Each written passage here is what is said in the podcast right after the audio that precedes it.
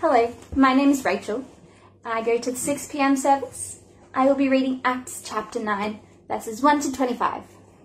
So please start with me. Acts chapter 9, verse 1. Meanwhile, Saul was still breathing out murderous threats against the Lord's disciples. He went to the high priest and asked him for letters to the synagogues in Damascus, so that if he found any there who belonged to the way, whether men or women, he might take them as prisoners to Jerusalem. As he neared Damascus on his journey, suddenly a light from heaven flashed around him. He fell to the ground and heard a voice say to him, Saul, Saul, why do you persecute me? Who are you, Lord? Saul asked. I am Jesus, whom you are persecuting, he replied. Now, get up and go into the city, and you will be told what you must do. The men travelling with Saul stood there speechless. They heard the sound, but did not see anyone. Saul got up from the ground, but when he opened his eyes, he could not see anything. So they led him by the hand into Damascus. For three days he was blind, and did not eat nor drink anything. In Damascus there was a disciple named Ananias. The Lord called to him in a vision, Ananias! Yes, Lord, he answered. The Lord told him, Go to the house of Judas on Straight Street, and ask for a man from Tarsus named Saul, for he is praying. In a vision he has seen a man named Ananias come and place his hands on him to restore his sight. Lord, Ananias answered, I have heard many reports about this man and all the harm he has done to your holy people in Jerusalem. And he has come here with authority from the chief priests to arrest all who call on your name. But the Lord said to Ananias, Go! This man is my chosen instrument to proclaim my name to the Gentiles and their kings and to the people of Israel. I will show him how much he must suffer for my name. Then Ananias went to the house and entered it.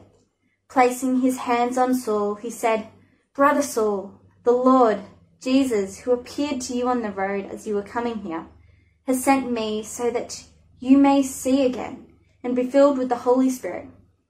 Immediately, something like scales fell from Saul's eyes, and he could see again. He got up and was baptized, and after taking some food, he regained his strength.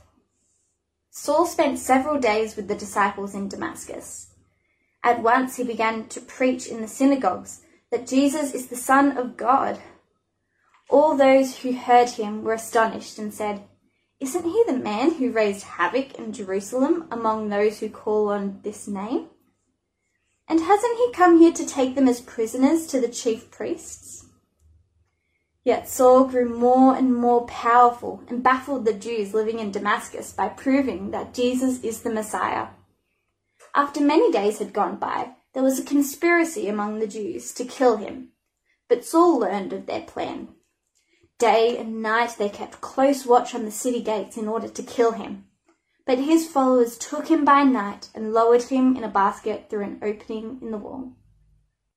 Hi everyone, it's great to be with you. If I haven't met you personally, my name is Pete Stacey and I'm the evening pastor here at Shellharbour City Anglican.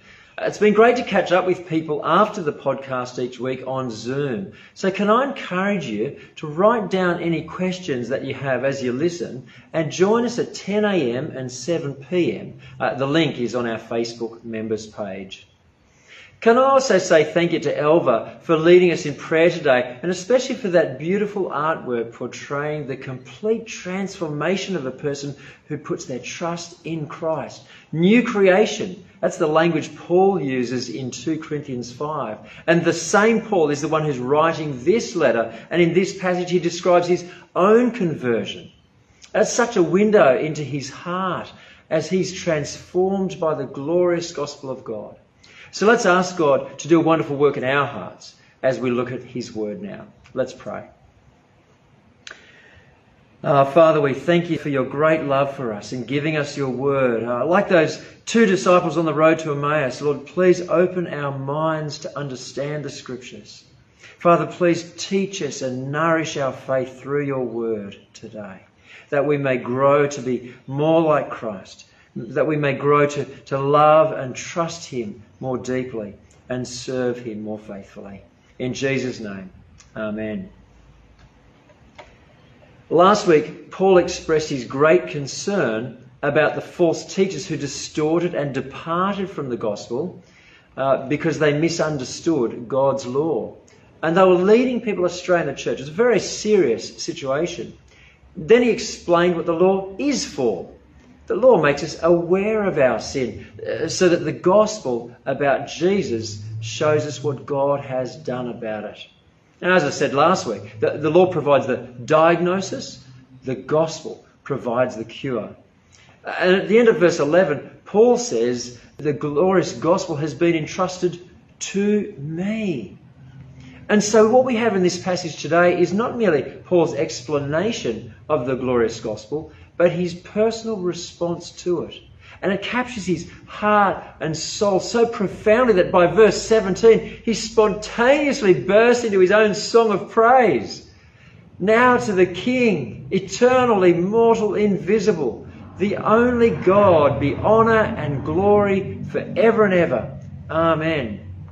And it's my hope and prayer that Paul's passion and purpose will rub off on you and I as we explore this passage together. Now, to help us uh, follow it and make sense of it, I'm using three simple headings Paul the servant, Paul the example, and Paul's charge to Timothy. So, firstly, Paul the servant. Verse 12. I thank Christ Jesus our Lord, who has given me strength, that he considered me trustworthy, appointing me to his service. And how did Paul serve God? Well, he was a great apostle, an evangelist, and church planter, having such a phenomenal impact uh, in the, the Roman world at the time, an honoured leader of the early church. But he doesn't say appointed to honour or leadership, but to service. That was Paul's position. That's such a good reminder to those of us who are in full time ministry, because like Paul, we are appointed to be servants of Christ, servants of the gospel, and servants of the church. And the wonder and privilege of this just grips Paul's soul with humble delight. There's absolutely, absolutely no sense of entitlement here.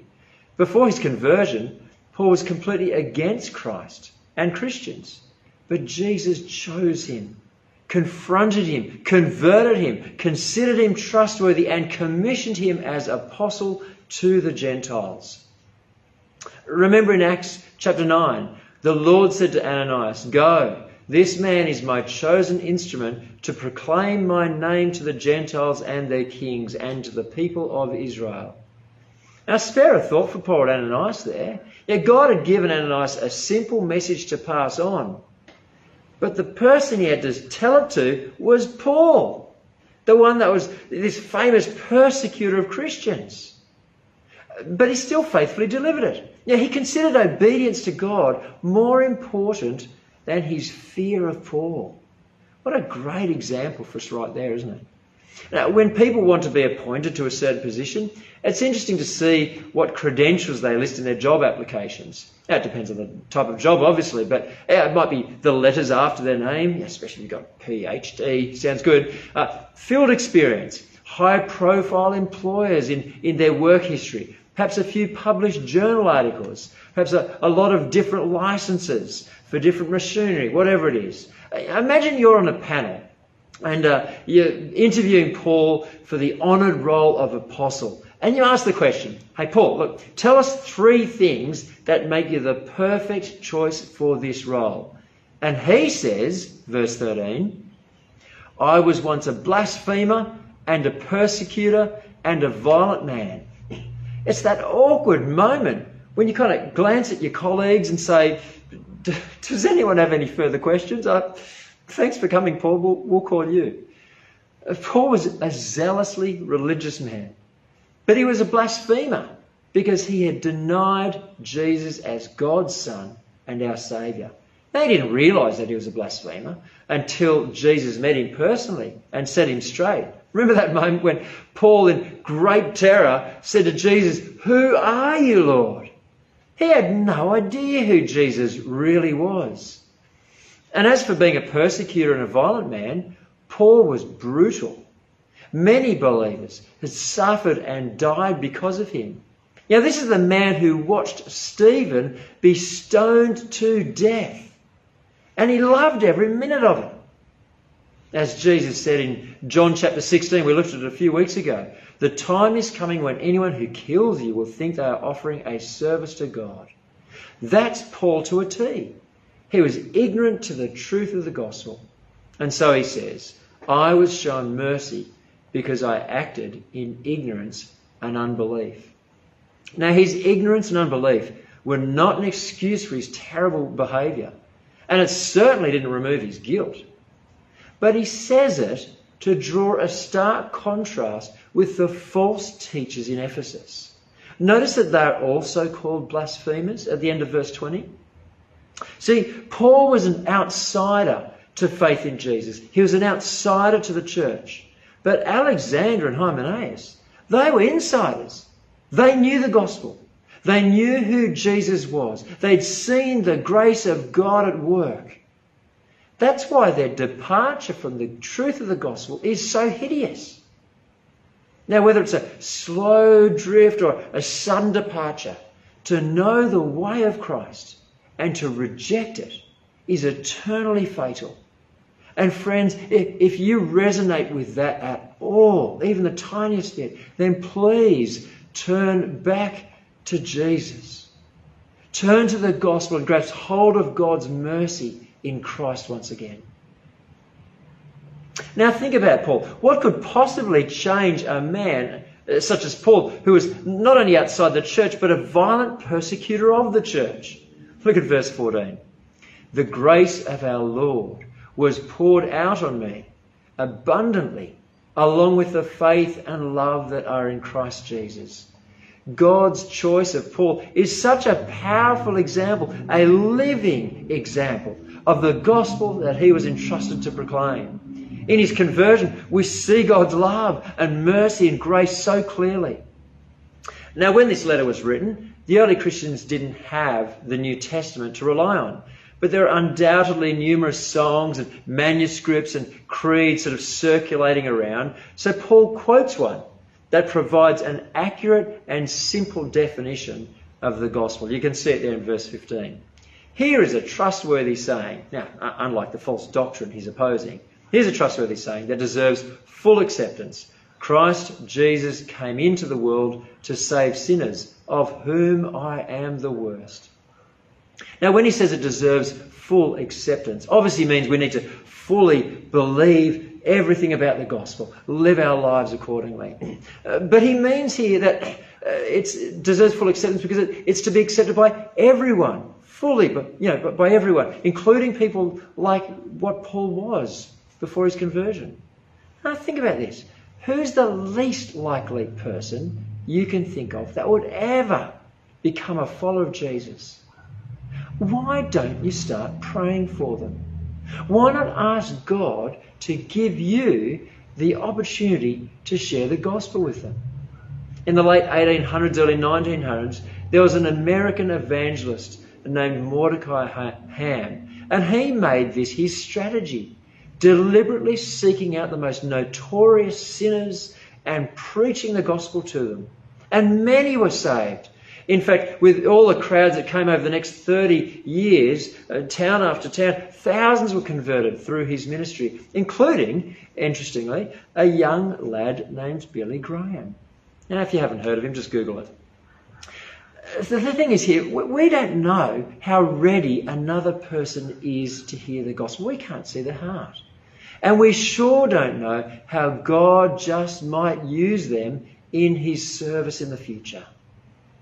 So pray, share, speak the good news.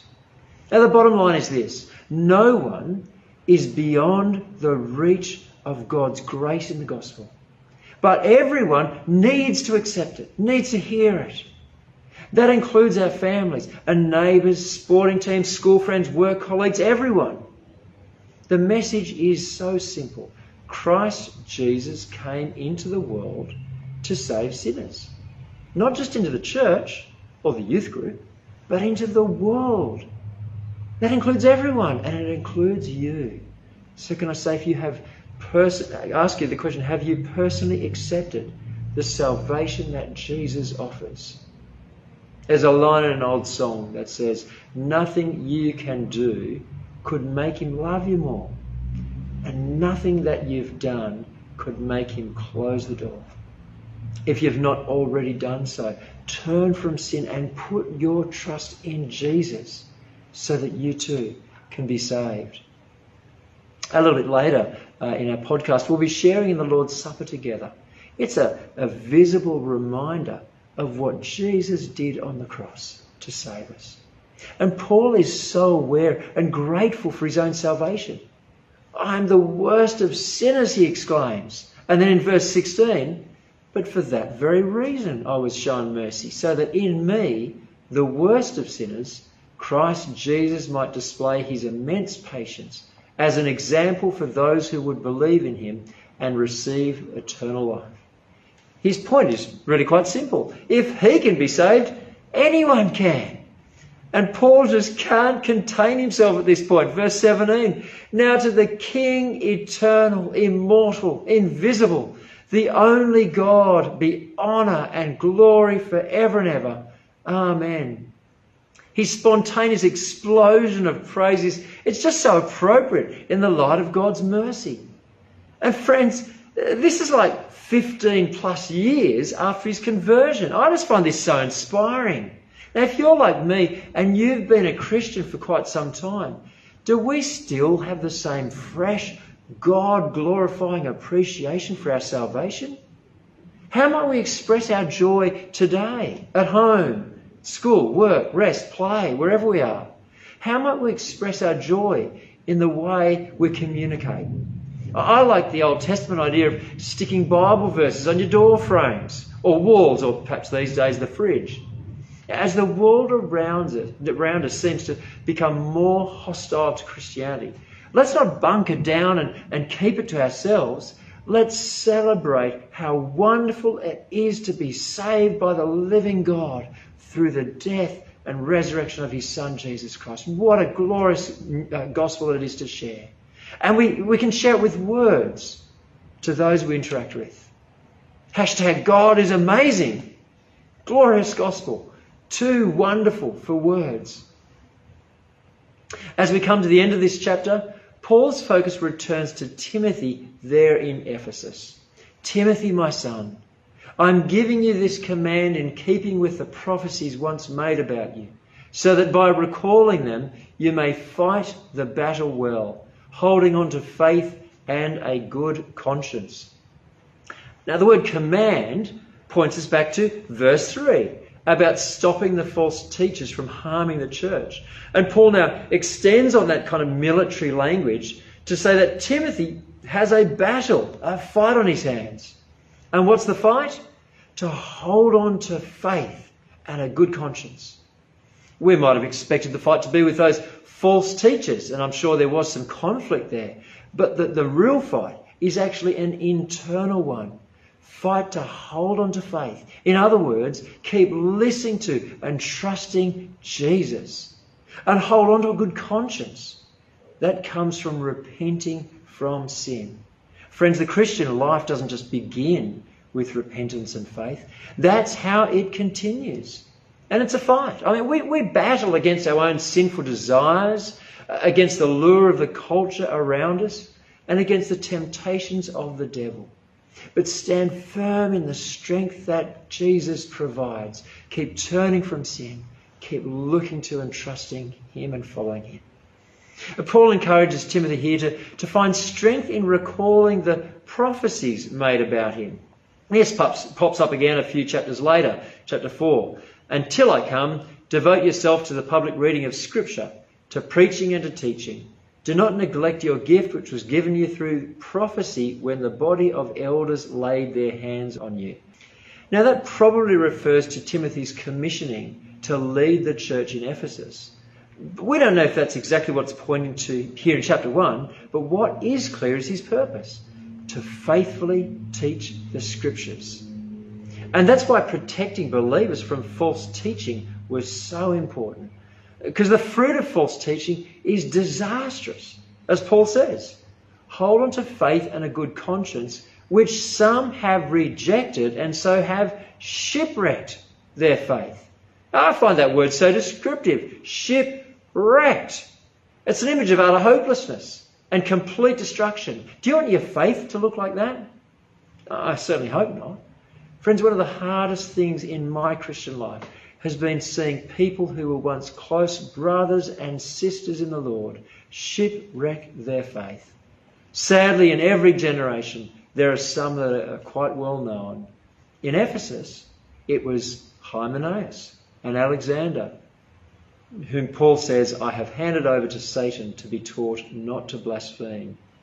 They had shut out true faith and a good conscience from their lives. They'd turned from the gospel. So Paul shuts them out from the fellowship and encouragement of the church where they were once leading.